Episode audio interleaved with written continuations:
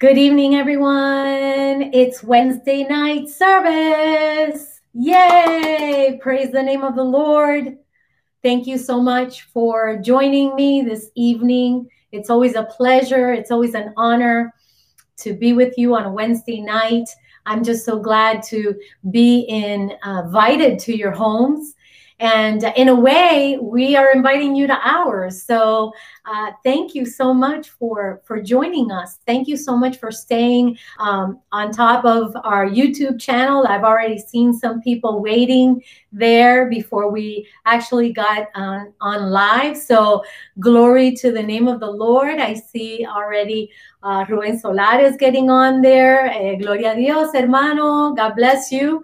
Uh, Pastor Ricky's watching as well. And I know that um, there are some of you that are getting ready to come on. Go ahead and start sharing this message. Even now, those of you that are on Facebook, go ahead and start uh, a watch party, start sharing it with your family and friends, start texting them real quick before we actually begin to get into the message because I don't want you to miss out on anything tonight. So, right now, take a moment. If you are on YouTube, go ahead and click on the copy uh, and paste um, link and start sharing it with your friends and then do the same in Facebook. You could actually start a watch party and then that way more people start to come in and and uh, and actually watch the message, which is kind of a cool thing that Facebook has. Uh, but if you don't want to just do a watch party, you just want to continue watching it here, you can always just uh, you know message your friends or tell or just share it. You know, share it from your Facebook page and just let them know that that you're on. So I'm already seeing some of you on. Risa Schubert is on. God bless you, Risa. Thank you for always joining us. Uh, this is your church family, and we just love on you guys. Uh, share, share, share this message. I want to um, always, as, as we always say, we thank you for inviting us into your home. We thank you for uh, listening in to what the Spirit of God is saying uh, during this se- season, during this time. Amen. I'd love to hear back some feedback from those of you that are watching on YouTube. I'd love to see who all's on uh, there. I see Blades. God bless you. Thank you for joining us, Blades, this evening. And whoever else is watching there on YouTube, we can see the comments coming through. And so we, we bless you and we thank you so much. Um, appreciate the feedback and appreciate also the shares. Um, but, uh, uh you know, we, we're so blessed because, um, as you all know, our church is open. We actually are, have been uh, having uh, church services on Sundays, and uh, we we get together at 10 a.m. and uh, people are being really safe in our church. Everybody's wearing their masks, and we're trying to keep our um, social distancing uh, to a T. And, and it's been a blessing. It's been just a blessing. The messages have been just awesome. Uh, Pastor Ricky had such a powerful, powerful message. He's going to give a powerful, impacted message this coming Sunday. I don't want you to miss out on anything. Last weekend was a powerhouse message. If you didn't get a chance to watch last Sunday's message, I highly encourage you go to our YouTube channel, go to our Facebook page, go to our website at wordoffaithglobal.org and right there, you can actually uh, see the messages there and hear them as well. Uh, but that was a really powerful message. Don't miss that. Um, the week before, Pastor Ricky Jr. actually came and he gave a super power packed message. And I'm telling you, it was it was a blessing. I mean, it ministered to so many people, it ministered to us in such a powerful, powerful way. Uh, so we glorify God in that. Uh, I, am seeing Brother Victor. Thank you so much for joining us, brother. We're keeping you in our prayers. We love you so much. We love the Rivera family so much. Um, we, I want to, I want to. Uh, before we go in, I want to just thank every single one of you for uh, staying in touch with Word of Faith Global Ministries, especially during during this difficult time that we've been going through uh, with COVID and and and the uh, you know being locked up in our homes and all of that. But you know, to the glory of God, um, uh, we've we've just been able to use these means and and to be in our church as well and to just spread the gospel of Jesus Christ with these powerful teachings and uh, it, has been a blessing. It, we've just gotten inundated with messages, just letting us know that these messages are really getting to the heart of people, and we glorify the name of the Lord Jesus Christ for that.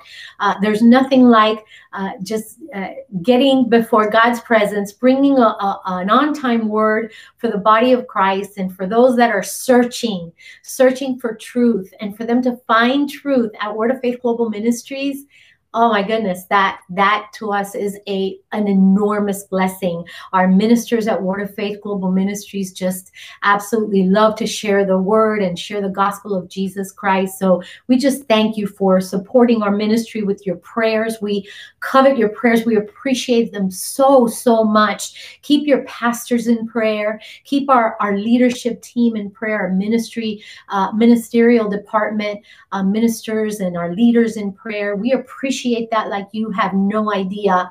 And uh, and we appreciate the fact that you all support us financially. Gosh, it, it's just it's a blessing. It's a blessing to be a blessing. It's a blessing to see how you all just pour out what God has blessed you with and how you just pour it out to all uh, other people and to and to this ministry and how this uh, this is actually being a tool that is used to bless others uh, that are watching these messages and and come to our church as well. So thank you, thank you, thank you, Pastor, and I love you, and we thank you so much for sharing. Um, uh, these messages and for keeping our ministry in prayer, for supporting us financially as well. You can do so at wordoffaithglobal.org. I see our director of uh, media, uh, Jennifer, already has put it up on Facebook, and uh, you can probably see it then in a few minutes in in uh, YouTube as well. Wordoffaithglobal.org. It's super simple. You could just click on the giving tab, and uh, and you're off. And it's super super simple and safe. It's a Christian organization that we use only. Uh, for our giving program. So we thank you for for using that. Jeannie, thank you so much for joining us this evening. I see you there. God bless you. God bless you. Um, I want to get right into this today uh, because I I have a a jam-packed message. I always say that, but it's true. It's true because you know that's what ends up happening when you begin to search scriptures and you begin to um, uh, search uh, the meaning of of certain words and the definition of them and what it actually meant and what it means to us now, and then the history, all of those things that are coupled with studying the, the powerful word of God. Uh, it, you it, it, just you just can't um explain it in five minutes. You know what i mean? So we're gonna actually go into a lot of things today and i'm gonna try my best to be uh, to pace myself. Because a lot of you know that i just like to get into it and i just like to go go go go but i'm gonna try my very best to pace myself so that you all can receive what god wants to show us today in the message on the seven churches in Revelation. Last week, we concluded the two part study on the message to the church in Pergamum. If you recall, because of the fact that uh, the message for uh, the, the message to the church in Pergamum was so deep and so full of information and history that I had to do it in two parts. So last week we concluded that second part. Uh, again, I encourage you, if you have not listened to any of these messages as of yet, go back to YouTube, Facebook, and our and our website, and you can listen to them. We've already covered uh, the message to the church in Ephesus. We've covered the message to the church in Smyrna. We've covered the message to the church in Pergamum in two parts. And today we will be examining the message to the church in Thyatira. Everybody repeat after me. Thyatira. We're going to go right into that today uh, from the book of Revelation. So if you've got your Bible, actually today I chose to read it from the New King James Version. I don't usually preach from the New King James Version, but today I'm going to just because of the some of the words that I'm going to um, uh, uh, uh, get uh, reach from and then give you a little bit of definite deeper definition so that we can get a better understanding. But i want you to go with me to the book of revelation chapter number two and we're going to begin in verse 18 through uh, 29. And before we actually begin to uh, read, I'm going to pray real quick. But before I pray real quick, for those of you that just joined us, I encourage you to start sharing this message and to start uh, watch parties. If you uh, haven't started your watch party yet on Facebook, go ahead and do so. And if you are on YouTube, go ahead and copy and share this link to your friends and family. Listen, I don't want you to miss a thing tonight. I've said that in the past, but I'm going to say it again. If you're joining us this evening, don't allow yourself to get interrupted at all. So turn off the TV, turn off the radio, turn off the kids or the husbands or the wives. No, I'm just kidding. But just just get yourself in a in a place where you can concentrate and lean in a little bit so that you can uh, fully understand the message that that the Holy Spirit is giving today, tonight. Uh, so again, share it, share it, share it, share it with your friends. So Father, in the name of Jesus, we open up our hearts, our minds, our ears, our eyes to hear what the Spirit is saying to us today, Lord, as we learn more from your word, as we begin to dissect your word, Father. Lord, we know that your Holy Spirit is going to begin to work through us and in us. And Lord, we receive the manna, we receive the meat, we receive what you have for us this evening in the mighty and precious name of Jesus, that we may put it into practice in our lives. And the church says, Amen and amen. Can I get some amens out there? Hallelujah. Praise the name of the Lord. All right, Revelations chapter 2, beginning in verse 18. And again, I'm reading it from the New King James Version. So here we go. It says, And to the to the angel of the church in Thyatira write. Once again, this is all in red lettering, which means this is a message directly from Jesus Christ. It says, These things says the Son of God who has eyes like a flame of fire and his feet like fine brass. I know your works, love, service, faith, and your patience. And as for your works, the last are more than the first. Nevertheless, look at verse 20.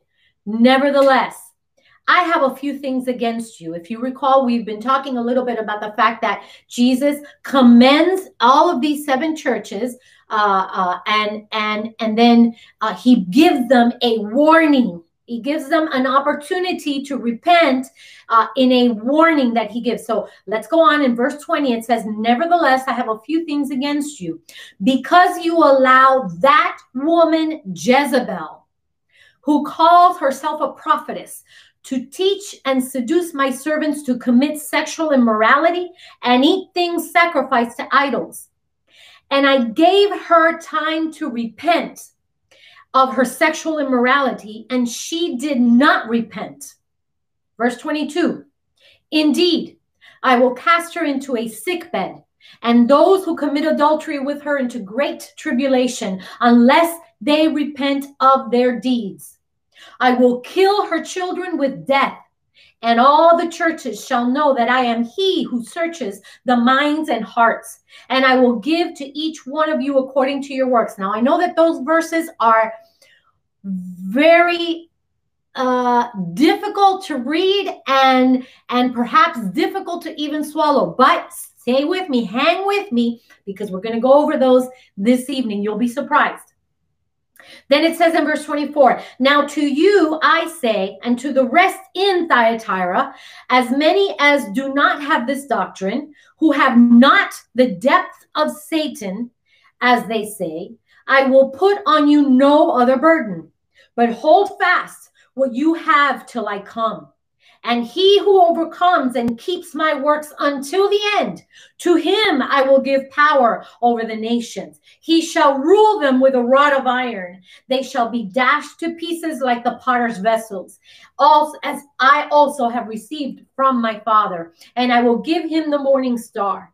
Verse 29 ends by saying, He who has an ear, let him hear what the Spirit is saying to the churches. I want you to get a highlighter. I want you to get a pen. I want you to get your journal. I want you to pull out some paperwork because we're going to go through all of these verses tonight. Are you ready? Come on, give me a give me an amen. I'm ready. I mean, uh, start start messaging your your friends and saying, "Get ready. I'm ready. I'm ready." Hallelujah. Now, as we've done with all the other churches, by the way, we have only 3 churches left after this. But uh, as we've done with all the other churches, we've actually gone into some history. And I love going into the history of these churches because it gives us such a deep understanding as to why Jesus is saying what he's saying, as to uh, uh, um, um, the the impact of the verbiage, the the the verbiage that Jesus is is is using is so impactful. So we have to not just read the scripture, but we also have to go back to history to find out exactly what is going on in the environment. What's going on in that culture? Just like you know if the lord tarries years from now people are going to want to know what went on in our culture in 2020 right? So it's kind of i kind of sort of like that. I'm seeing pastor uh pastor marcia castillo. Thank you pastor for joining us tonight. God bless you. I'm so excited you're on tonight. Okay so we're going to look at some of the history pertaining to thyatira this evening. Thyatira was actually built east of Pergamum. Remember, we talked about Pergamum yes last week in two parts, um, and it was it was built east of Pergamum as a protective shield, a, a military defense to prevent any invasion into the city of Pergamum. Uh, its location is modern day Turkey, what we know as modern day Turkey now. Uh, but because Pergamum was an illustrious prominent and very rich city, it was apparent that a fortified city be built for protection purposes. Thus, Thyatira was then built and it became actually it became a very thriving commerce center as it centered as it catered to the needs of the military. So uh, um, not only was it a, a military outpost but it it actually became a commerce center because they had to cater to the needs of all of the military that lived there. And of course you know they they populated uh, the city obviously. Excuse me. So it became very thriving. And because Thyatira was such a crucial city to stop invaders from getting to Pergamum, a lot of money, let me tell you, a lot of money was invested by those with money in, and power that lived in Pergamum into Thyatira. They just poured that money into the building of Thyatira. So, again, it was a military outpost as well as a commerce center. And that's important for us to understand tonight.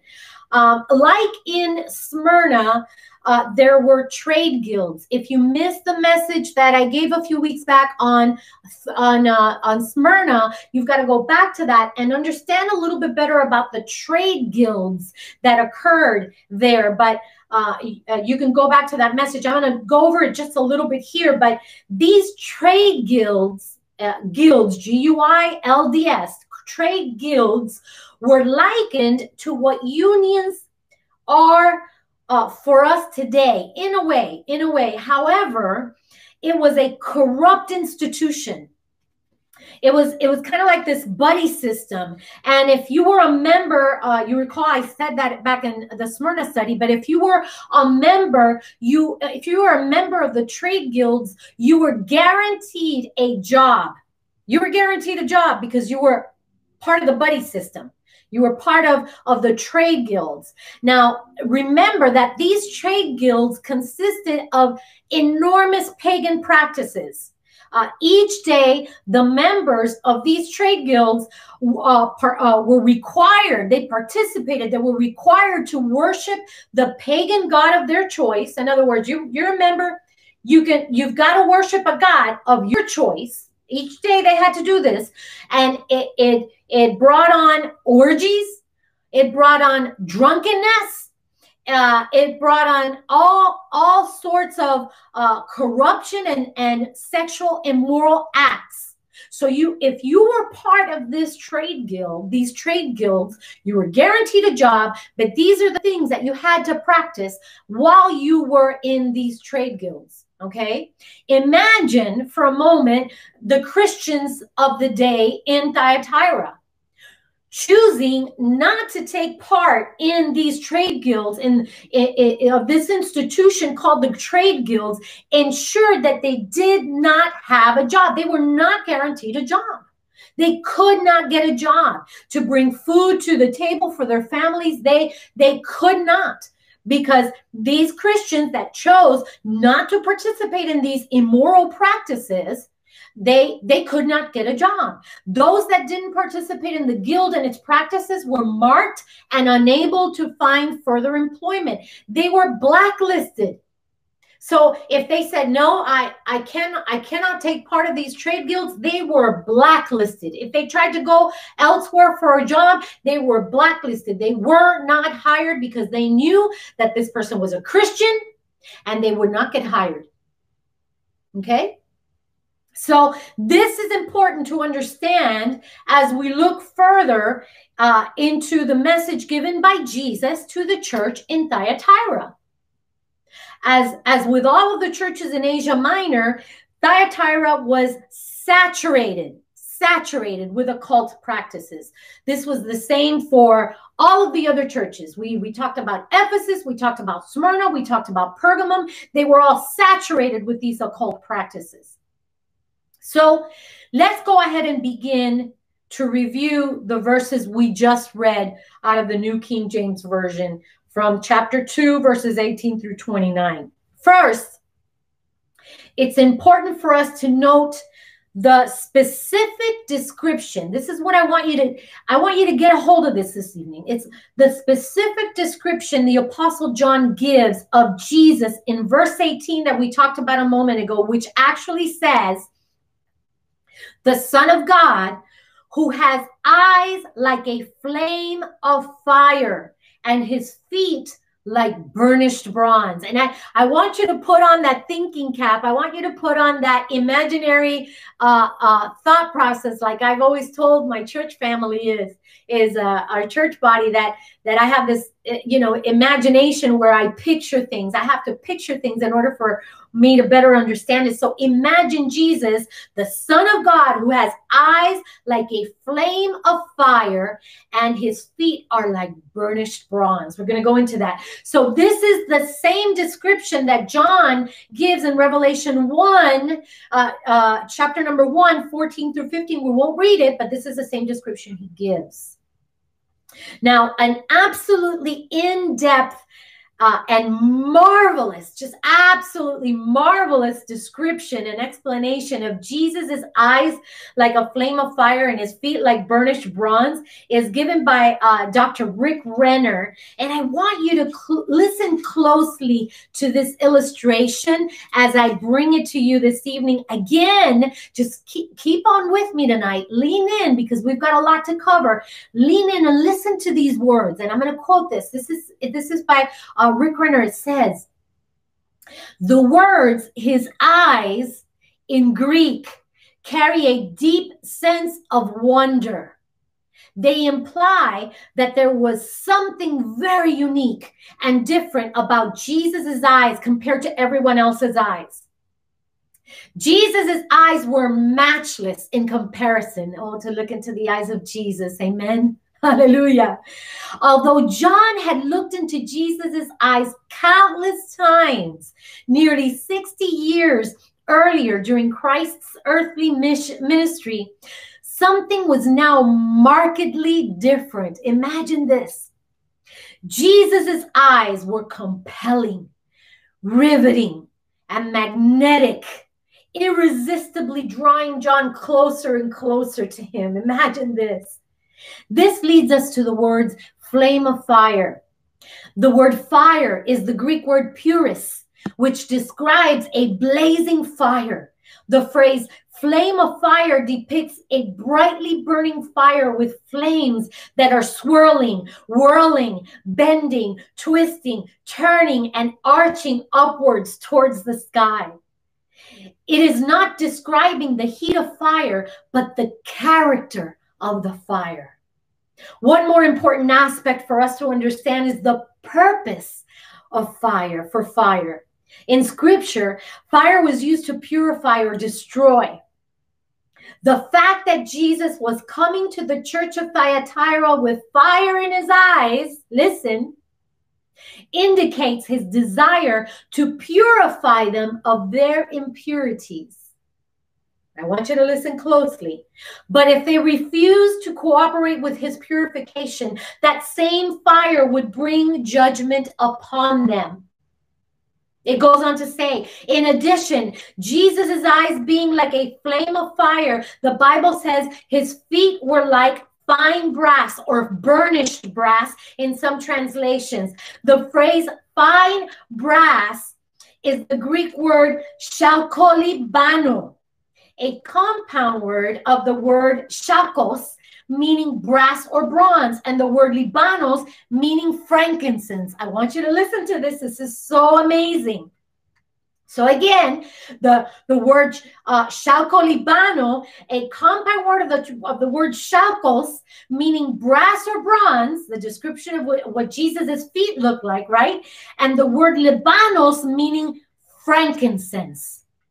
In this verse, brass and frankincense are pictured as alloys attempting to be mixed together. Brass or bronze, chalkos, always represents judgment. And frankincense, libanos, represents prayer because it was the perfumed incense used by the high priest in the Holy of Holies when he made intercession for the people of Israel. the Greek word chalkolibano, translated in, in this verse as fine brass, reveals that while Christ's feet were prepared to move toward judgment, they were drenched in, in intercessory prayer that repentance would occur before he arrived to apply judgment.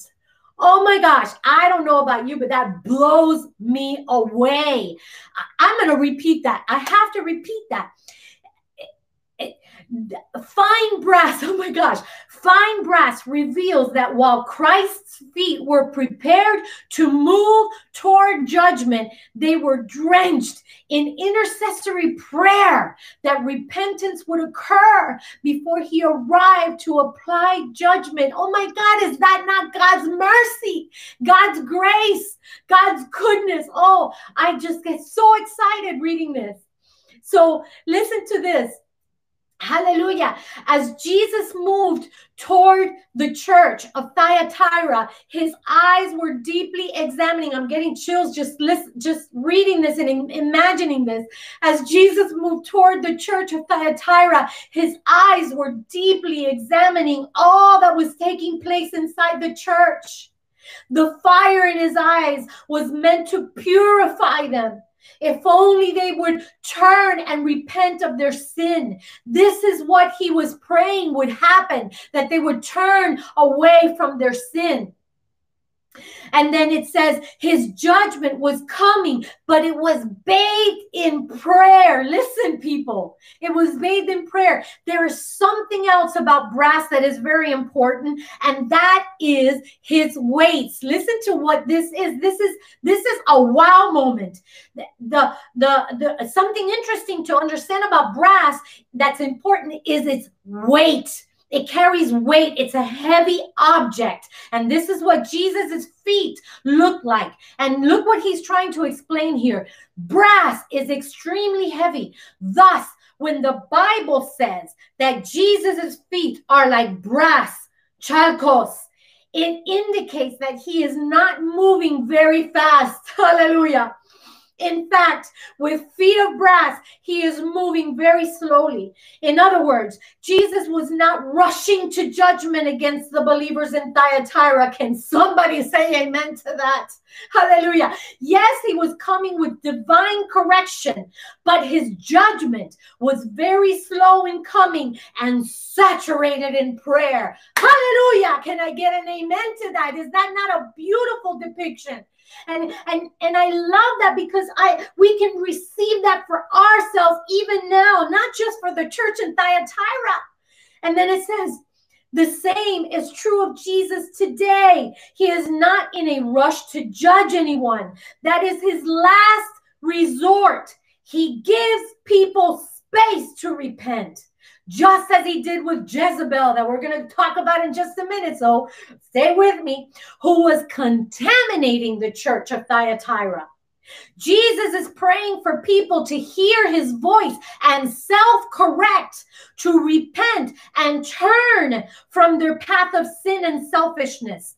He longs for them to change before he must deal sternly with them. And I end quote on that, but I've added some of my own my own thinking and my own perception on, on, on this to, to add to some of what Rick Renner is saying this, but isn't this beautiful? Isn't this amazing for us to understand? And this is just, ladies and gentlemen, this is just verse 19.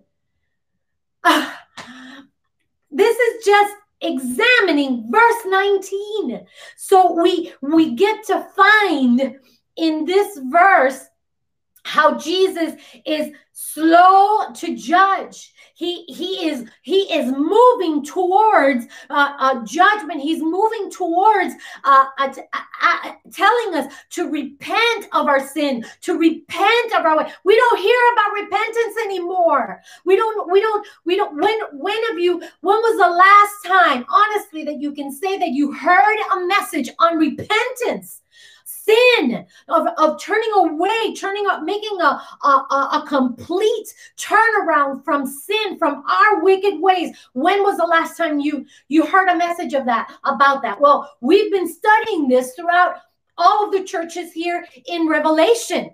And so Jesus is not just telling the church, the seven churches in the book of Revelation back then, he's telling the churches and he's telling his people this day and age as well. We must repent. We must turn away from evil. We must turn away from compromising, which is what we've been talking about with all these churches, and we're going to talk about tonight as well. We must repent. We have to do a, ch- an about face. We have to do a change in our minds and we have to run to him because he is slow to judge.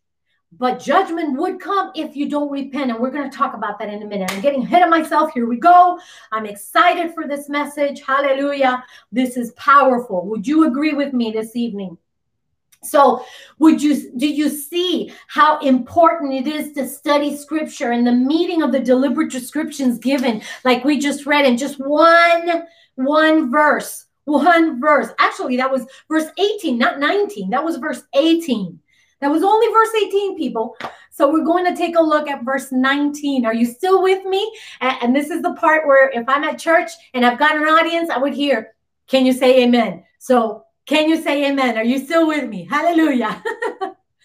now we're going to take a look at verse 19 it's almost as if we're doing an inductive Bible uh, study here, but I know your deeds, he says, and your love and faith and service and perseverance, and that your deeds of late are greater than at first. This is from the NASB version, but in general, it, it's what we just read from the New King James Version. Now, there's a lot of good things. There's a lot of good things to report here. It's almost a report card. Jesus is giving a good report card here in these, in this, in these in this verse.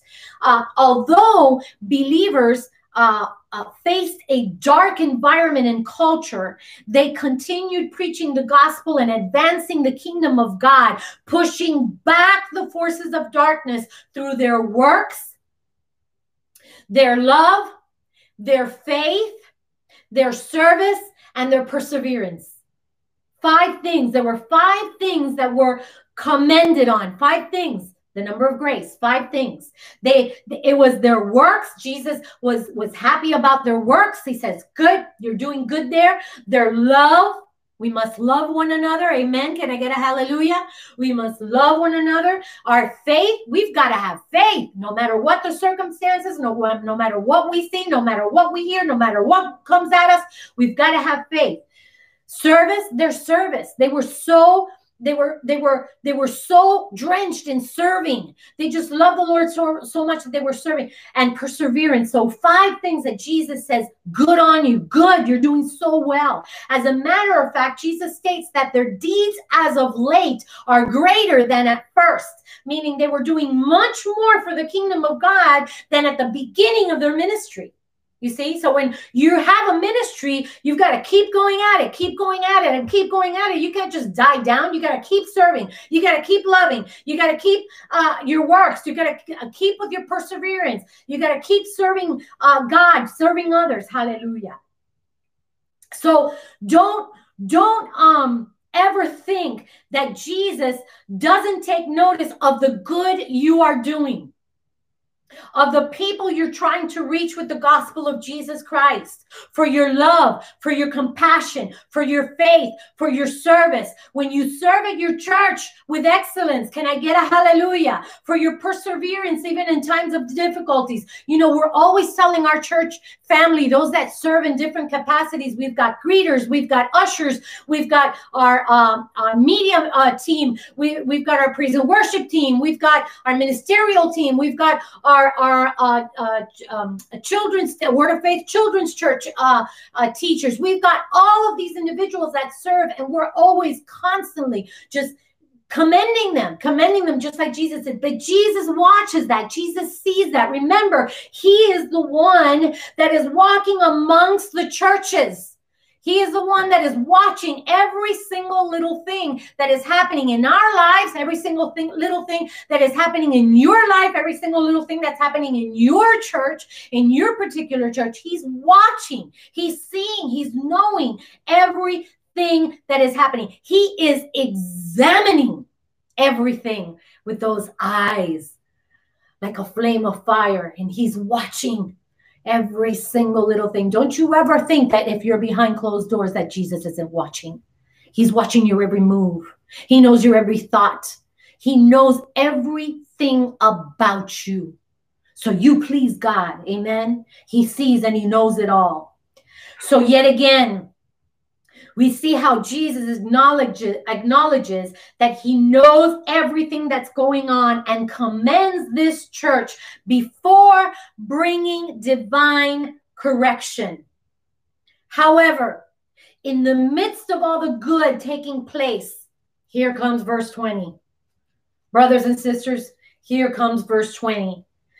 Verse 20 introduces a stern correction for the tolerance of doctrinal error. Now, listen to me. I want you to understand this. I want you to see what's going on here. We're going to take a look at verses 20 through 21. In the King James Version, it reads, Notwithstanding, I have a few things against thee, because thou sufferest that woman Jezebel which calleth herself a prophetess, to teach and seduce my servants to commit fornication and to eat things sacrificed unto idols. And I gave her space to repent of her fornication, and she repented not.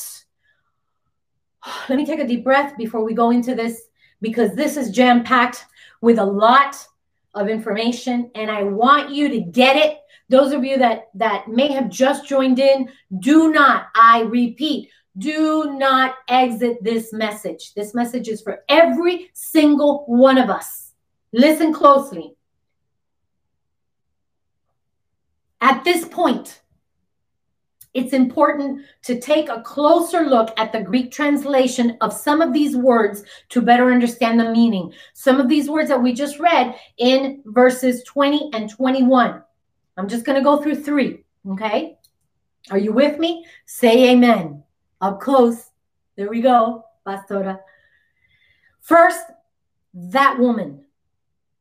that woman. That woman in the Greek is ten gunaika. The woman, it's the woman indicating, are you listening? Are you listening? Indicating a woman of prominence. The two oldest manuscripts say your wife. Your wife. Or that woman of yours. Giving the strong impression that this Jezebel that Jesus is talking about here in Thyatira was the wife of the pastor in Thyatira. How about them apples? Some scholars believe that she was most likely the pastor's wife. Remember, remember that Jesus, in every single one of these churches and every single one of the message to these churches, Jesus is speaking to the head of the church, the pastor of the church, the overseer of the church. It also it always says to the angel of the church. Remember, we talked about that work, that word from the very beginning, uh, and angelos, angelos, and that word that word describes the pastor of the church. Jesus goes through the proper channels. He goes directly to the pastor. Now listen. Number two, the word to seduce, planeo. It's deception a moral wandering. It depicts a person or nation that has veered from a solid path as a result of veering morally. That person or nation is adrift. It depicts a lost animal that cannot find its path to morally lose one's bearings. That's the word seduce, to seduce. And number three, to commit fornication to commit fornication in the Greek is porneia. Porneia is where we get the term porn or pornography. Any type of sex with another person outside the bond of marriage. Hello. It includes sexual activity by non married individuals. If you're living with your boyfriend, if you're living with your girlfriend, it includes this. I'm sorry to say it, but it's the truth. I, am sorry, not sorry. Hashtag it's the truth. Anything outside of the bond of marriage is committing fornication. And it also includes both adultery and homosexuality. So those are those three words that I wanted to uh, extrapolate from so that we can understand it a little bit better. So the wife of the pastor in Thyatira was actually encouraging the believers to compromise and take part of the immoral acts of the pagan practices so that they could keep their jobs. What do you think of that? What do you think of that? She was she was she was teaching compromise in order for them to keep their jobs. Now, it isn't likely that her actual name was Jezebel, more like she was operating in the spirit of Jezebel. She was basically teaching the congregation to lower their standards, not to be so strict, not to be so rigid in their convictions, to bend the rules some, that, that it was okay to participate in the practices of the trade guild in order to keep their job. So basically, she was saying, you know, it's really not that bad. I mean, you all need to, you all need to bring food to the table. Uh, you you need to feed your families. You know, it's okay. God knows. God sees your needs. It, it's gonna be okay. You could you could lower your standards some. It's okay to practice at the guilds. It's okay to practice some immorality. It's okay to, you know, offer up a, a sacrifice to a pagan god. I know you really don't mean it, but it's okay to go ahead and, and, and do that. You know, she was teaching this way of compromise, which in the eyes of God is an abomination. She was a horrible example of what a pastor's wife or a teacher of the church should ever be. There now, don't don't get me wrong. There there are many amazing uh, women pastors. There, I'm not saying that women pastors are doing this. I'm saying this one in particular in the church of Thyatira was practicing this, and Jesus was coming to bring judgment upon those that were hearing this compromise uh, uh, doctrine and were under and, and were taking part in this compromise doctrine. We're falling into that compromise doctrine. Jesus was coming very, very, very, very sternly to bring uh, correction here. Now, perhaps she was concerned with the tithes and offerings coming into the church. So she seduced members into compromising. And that, my friends, is a serious violation in the eyes of God. I'll tell you something. There are there are some churches I don't know if I should say this. Maybe some of you are out there going, go ahead, Pastor. There are some churches that compromise in that aspect. Don't want to ruffle feathers. Don't want to step on too many toes. They want to be a little bit politically correct so that they don't mess around too much or ruffle the audience or ruffle the congregation because we've got some big tithers. What if they get upset? What if they leave? What'll happen with the tithes and the offerings? I'm here to tell you, ladies and gentlemen, I'm here to tell you, brothers and sisters, right now, that is a way of compromise. That right there is an abomination in the eyes of God. And I'm telling you right now that Word of Faith Global Ministries will never take part in that. You can take that to the bank. I'm telling you right now, as I see Pastor Marcia and, and Pastor Eddie Castillo on this Espíritu Santo y Fuego, uh, uh, Holy Spirit and Fire Church in Miami, I'm telling you, they will never compromise. They will never compromise in the name of Jesus.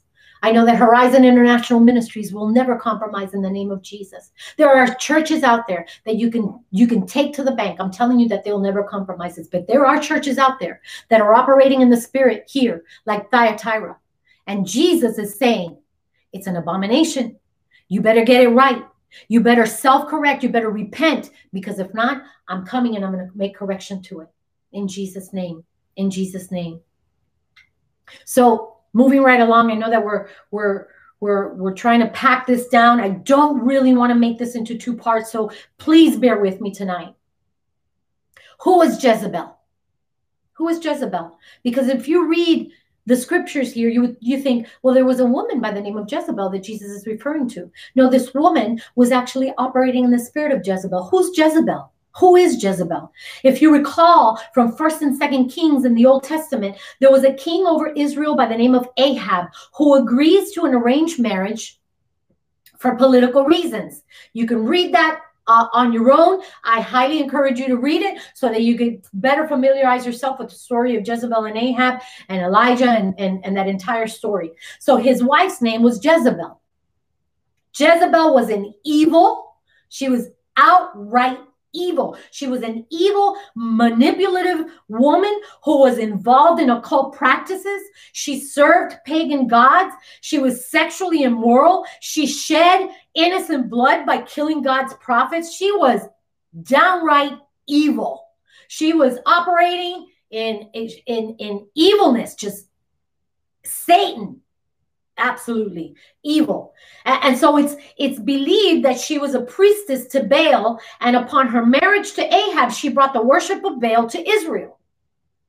Now ahab was known to be a powerful king and although his reign was marked with much peace and prosperity he was unable to control his wife. He was an ahab. That's why you you hear people say you know he or she's an ahab he was in he was unable to control his wife. In order to appease Jezebel, Ahab allowed a temple to be erected to Baal in the city of Samaria.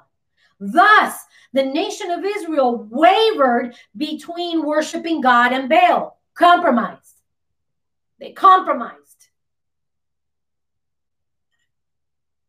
This is the same woman who taunted and threatened the prophet Elijah.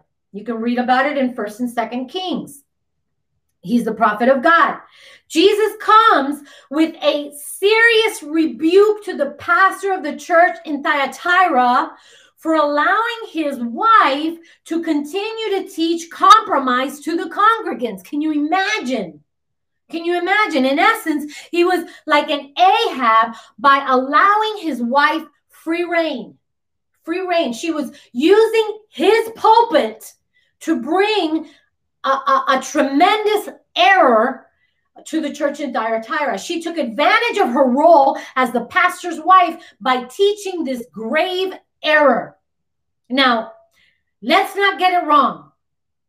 It wasn't because she was a female teacher but because she was operating in the spirit of Jezebel and leading the church into sin and compromise. Let's not get it wrong because I know that some people out there do not agree with women pastors, women teachers, women preachers, okay, women ministering. Okay, it's not about that. Jesus was upset here at the fact that she was operating in the spirit of Jezebel and she was leading the church into sin and compromise. That's what Jesus was upset at and referring to. So, contrary to what some, some might believe, God is not against women teaching or preaching. Can I get an amen? Hallelujah.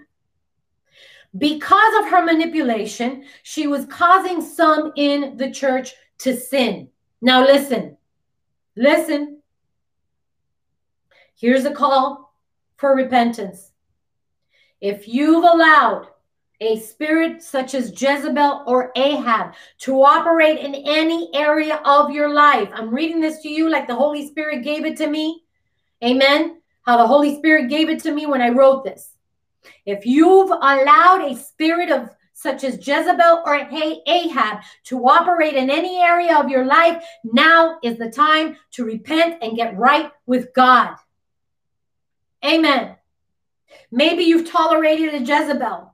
Or perhaps you've been the Jezebel or the Ahab. There's time to repent. Do it now. Self correct. Turn around.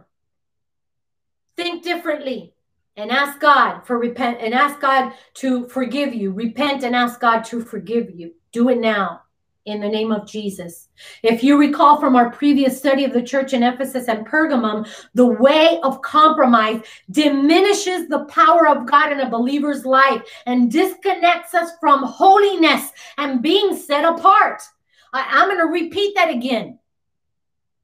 The way of compromise diminishes the power of God in a believer's life and disconnects us from holiness and being set apart. You cannot teeter totter between uh, uh, uh, praying to God and and having and having other forms of gods. Uh, you can't have um, a cross around your neck and a Buddha in your house.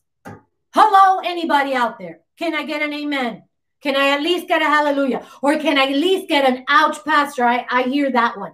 You can't you can't hang around with the Bible under your your belt or under your arm and preach the gospel of Jesus Christ and you're walking around with those little uh, little eyes uh, I don't even know what they're called uh, those little eyes that that are for protection or whatever that that is that is being on the fence that's compromise that's a way of compromise you can't do that you can't do that that that's that's something that you have to change in your life.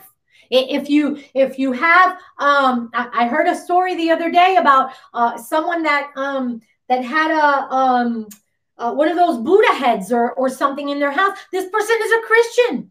I mean, what is that? What is that? That you're compromising. You cannot call yourself a Christian, a believer in the Lord Jesus Christ, and have those objects in your possession. Can I get an amen? When one compromises, God's standards are brought low and we become powerless. I want you to listen very closely to what I'm saying because this is very serious. It's an open door to the enemy. How can you fight against the wiles of the evil one when you're compromising? How can you be effective against the enemy if in your own life you're wavering when it comes to the word of God? Listen to what Second Corinthians 6 14 through 16 says in the NASB, it says, Do not be bound together with unbelievers, for what partnership have righteousness and lawlessness, or what fellowship has light with darkness? Or what harmony has Christ with Belial? Or what has a believer in common with an unbeliever? Or what agreement has the temple of God with idols? I will dwell in them and walk among them. And I will, I'm sorry, for we are the temple of the living God. Just as God said, I will dwell in them and walk among them. And I will be, uh, be their God, and they shall be my people. Therefore, come out from their midst and be separate, says the Lord. He wants us to be separate, says the Lord. And do not touch what is unclean. In other words, do not participate with any any kind of uncleanliness. And I will welcome you. Verse 18 says, "And I will be a father to you and you shall be sons and daughters to me," says the Lord Almighty God. Hallelujah. Compromise is a very serious matter to God. It's a very serious matter to God. Maybe maybe you've brought some standards or values down uh, in your life due to maybe the progressive culture that we live in currently today. All we hear is the, the progressive culture progressing the progressive culture advancing and maybe maybe you have found yourself in in a in a in a way where you you know you're tolerating uh, certain things or certain uh, things that the culture is throwing out uh, at you and throwing out to our to our uh, nation and our world today. And perhaps you've brought your standards and your values of the word of god lower. Uh, uh, we we live in a we live in a dark culture we live in a in a culture that there is there's so much darkness in it, so much against God's word. And so when we lower our standards, we become powerless. How about the way you vote? Brothers and sisters, think about that. If if you if you're voting against the principles of God, you're compromising. I, I, hate to tell you that this this evening. I hate to step on some toes, but I tell you in a loving way. You, those of you that are uh, that are uh, a part of our church, you know that I will step on your toes, but I'll step on them in a loving way. In other words, I'll be kind of like Jesus with with the feet of bronze. I, I'm I'm doing it in a very slowly, deliberate way. We have to come to a place of repentance. We have to examine ourselves, self-correct, and if there's anything that we're compromising in, if there's anything at all that we've that we've tweaked to whatever we think, to whatever the standards of our culture is, to whatever other people might say, or whatever the case is, you know, we're compromising. And we've got to change that because God takes the matter seriously. We must exercise discernment, especially in the times that we're living in. If you do not have the discernment of the Holy Spirit, I'm telling you right now, you'll be eaten up, you'll be chewed up, and you'll be spit right out by the enemy. And you won't know what hit you. But if you're grounded in God's word, if you know what God has to say on a matter, whatever that matter is, whether it is a political topic, where whether it's uh, X, Y, Z, whatever it is, examine it. Just like Pastor Ricky Jr. said a couple of weeks ago, we have to funnel it through the truth, which is the word of God. The word of God is truth. Nothing else out there is truth.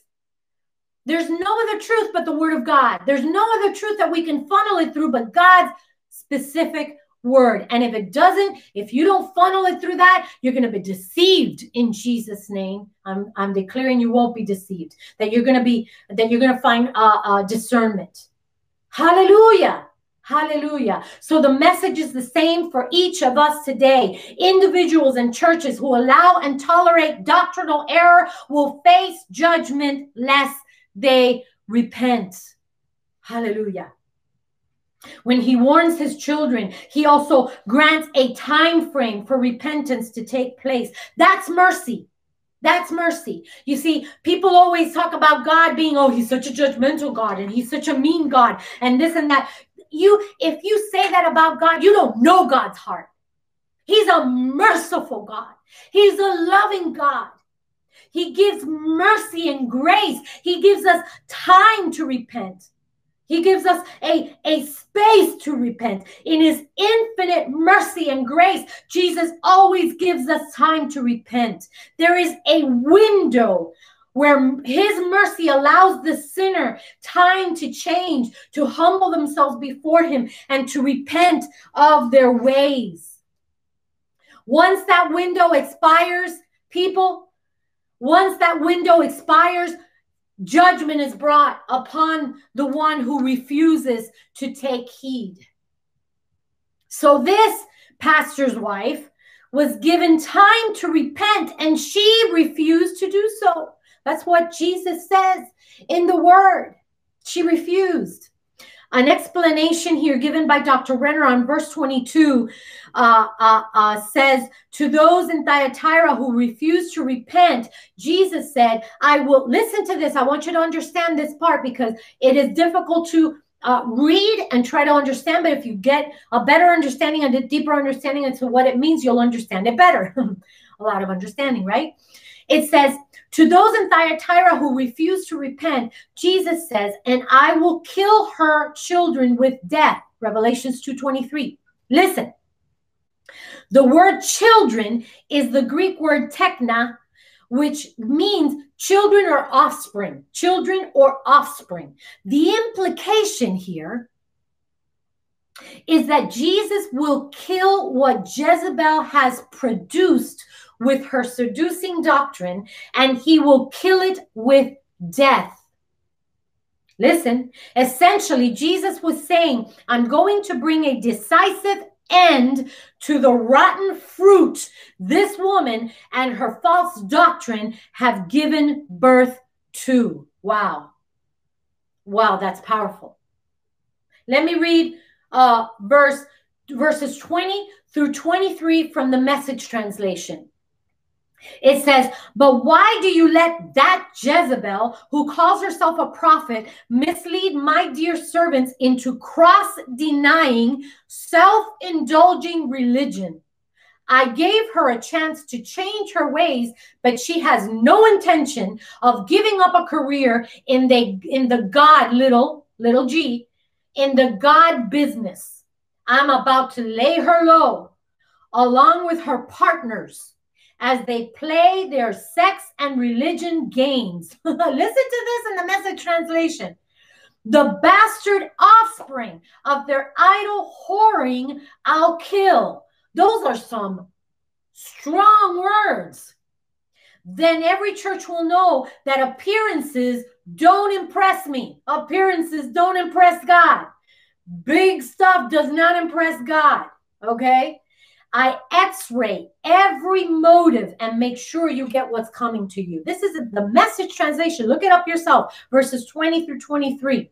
Now, I want to read to you as I try to go a little quicker here so we can try to end this. But the Matthew Henry commentary says the following the following here and i want to read it so you can get a, a, a, deeper a deeper meaning here the punishment of this seducer this jezebel in which is couched a prediction of the fall of Babylon.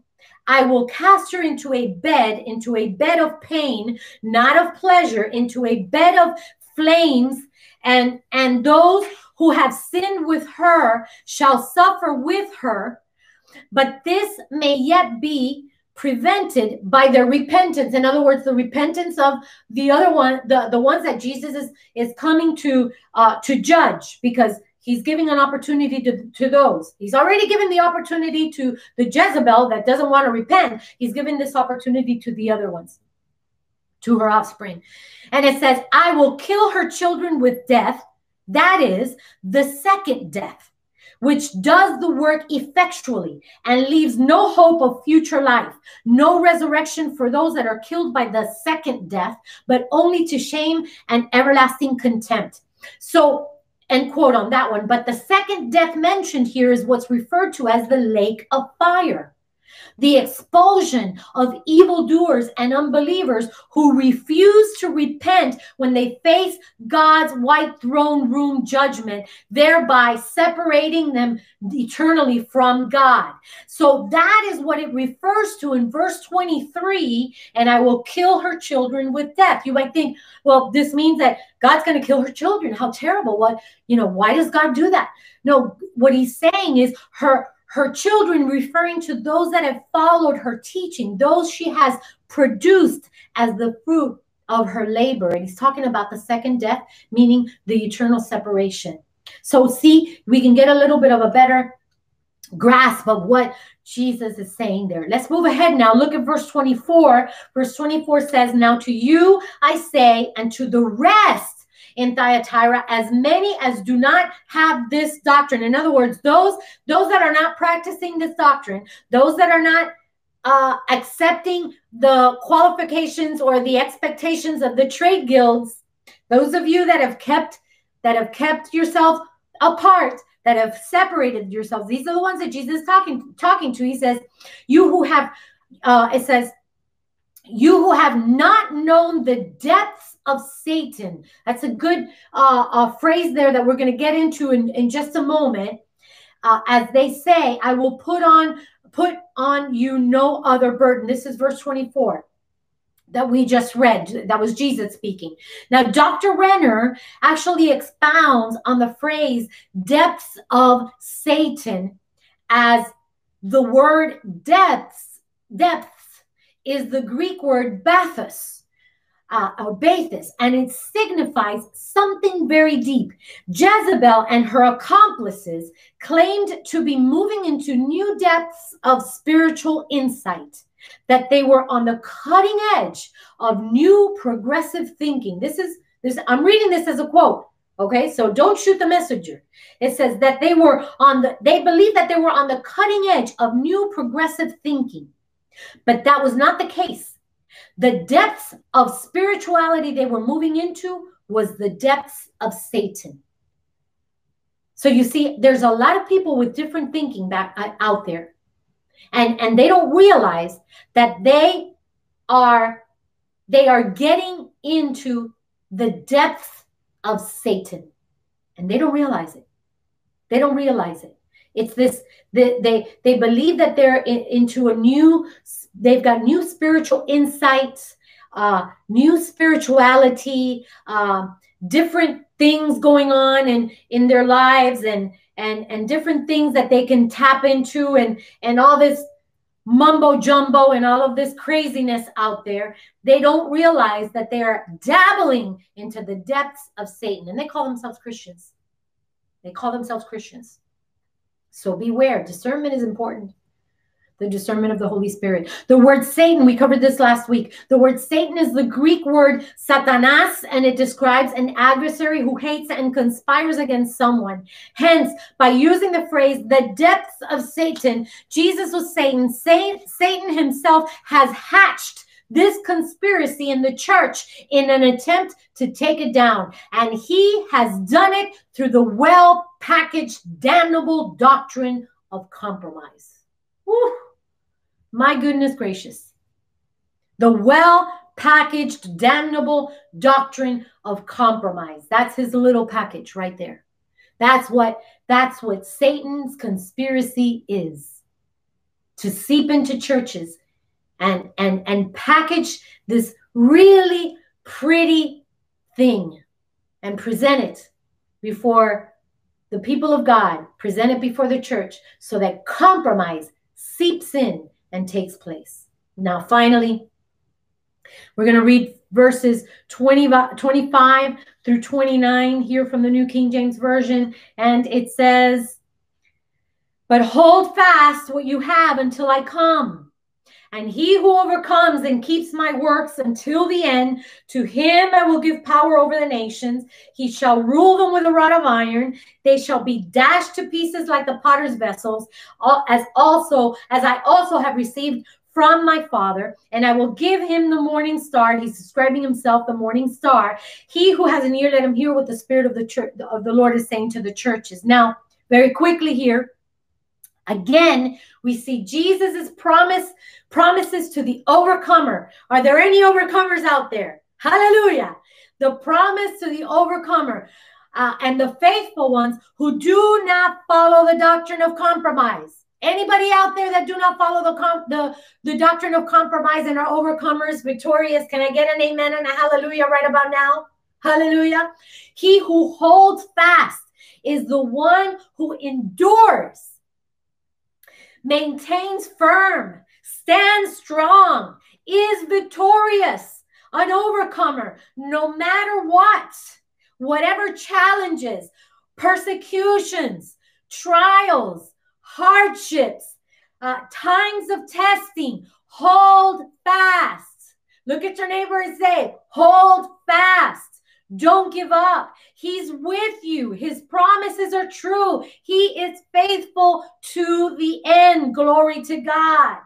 Hold fast until he comes. We have to occupy until he comes. Hold fast until the very end. Jesus promises the one who overcomes authority and rulership over the nations. This is something that will be taking place in the millennium after the tribulation. This is what he means by this. Once again, Jesus concludes the message with He who has an ear, let him hear what the Spirit says to the churches. And one last thing I want to point out to you tonight. Lastly, is the plural in the word churches. Jesus is referring to all seven churches in Asia Minor. And he's referring to all the churches, even in our present age, now, this day, today, this hour, this age, this present time, our lives, right now.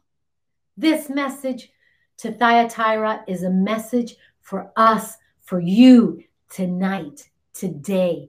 I pray to God that you have taken this to heart. I pray to God this is this message has been bathed in prayer, people. I'm telling you it's bathed in prayer and I pray in the name of Jesus that you have received it, that this word has fallen into good soil and it'll produce much fruit. I I pray to God you've learned something new today. I pray to God that you take it and you you run with it. I pray to god that you go back to the scriptures that you search them out yourself that you search history yourself that you search these these verses uh, uh, uh, verse by verse these words uh, just get in them and and and learn the greek meaning of them and just just listen to this message again. Share it with your friends and your families. I'm telling you i'm telling you god is speaking to the church Today, he wants us not to compromise. If there is a spirit of Jezebel operating in your life, whether it be someone that you know, maybe a family member, maybe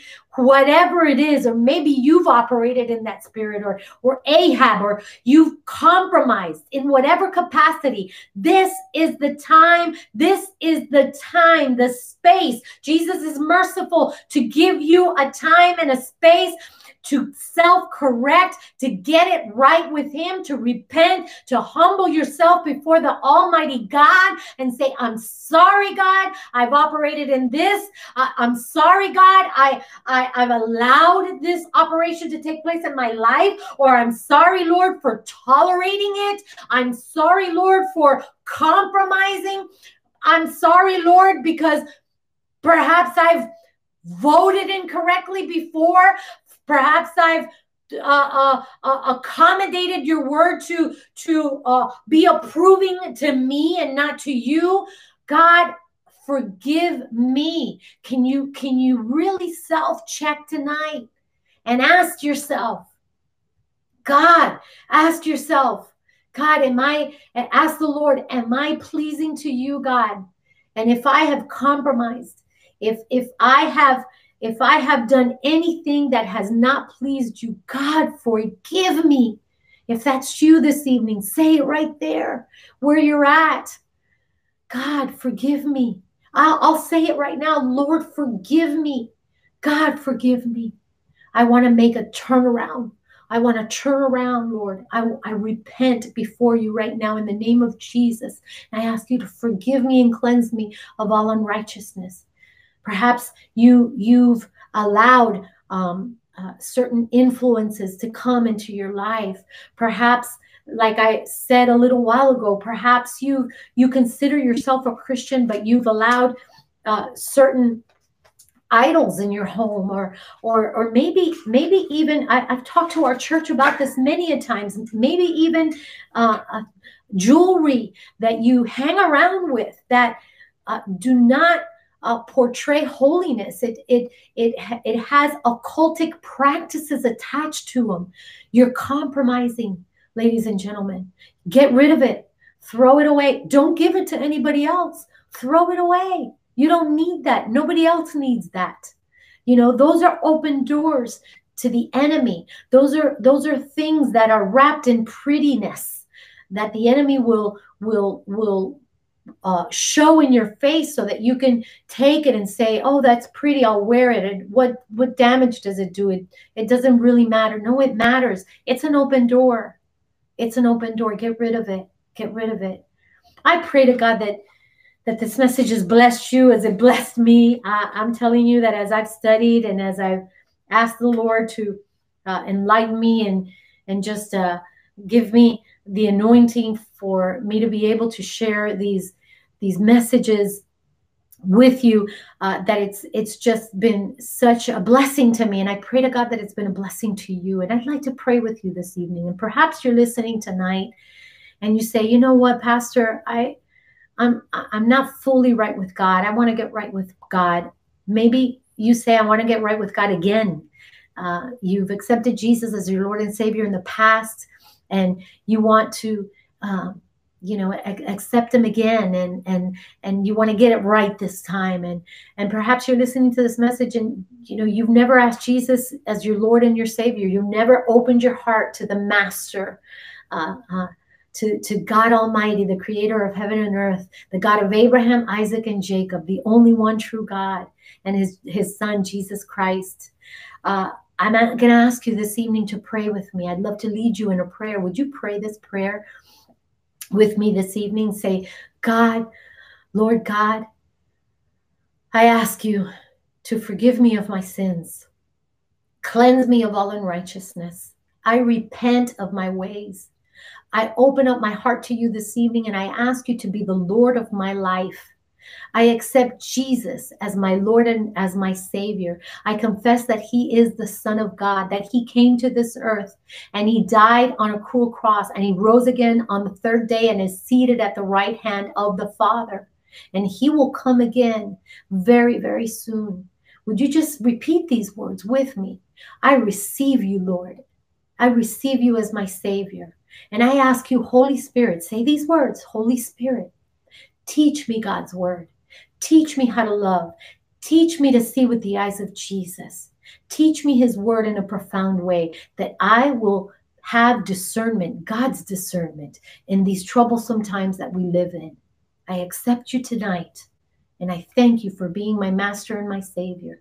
In Jesus' holy name, amen and amen. If you re- repeated that those words, if you said that prayer with me tonight uh, for the first time, or maybe you've, you've said it for the second time or whatever, if it's been numerous times, you've come back to the Lord. Let me tell you, angels in heaven, the saints in heaven are rejoicing. They're having a party because you just received the Lord Jesus Christ into your heart. I'm here to tell you right now, Jesus is coming soon. There's going to come a rapture, ladies and gentlemen. For those of you that haven't seen that message, I encourage you go back to our archives, YouTube and Facebook, our website. Get that message on the rapture. Jesus is coming soon. And when we repent, when we ask Him to be our Lord and our Savior, and we live right before God, separated from the things of the world, set apart like He called us to in holiness and in righteousness, I'm telling you, when that time comes of the catching away of the saints, you're going to be caught together with him, and we shall be with him forever and ever and ever. Amen. To eternity. Wow. Anyway, God bless you. Pastor and I love you. We bless you in the name of Jesus. And we thank you so much for tuning in tonight. Be sure to share this message with your friends and your family.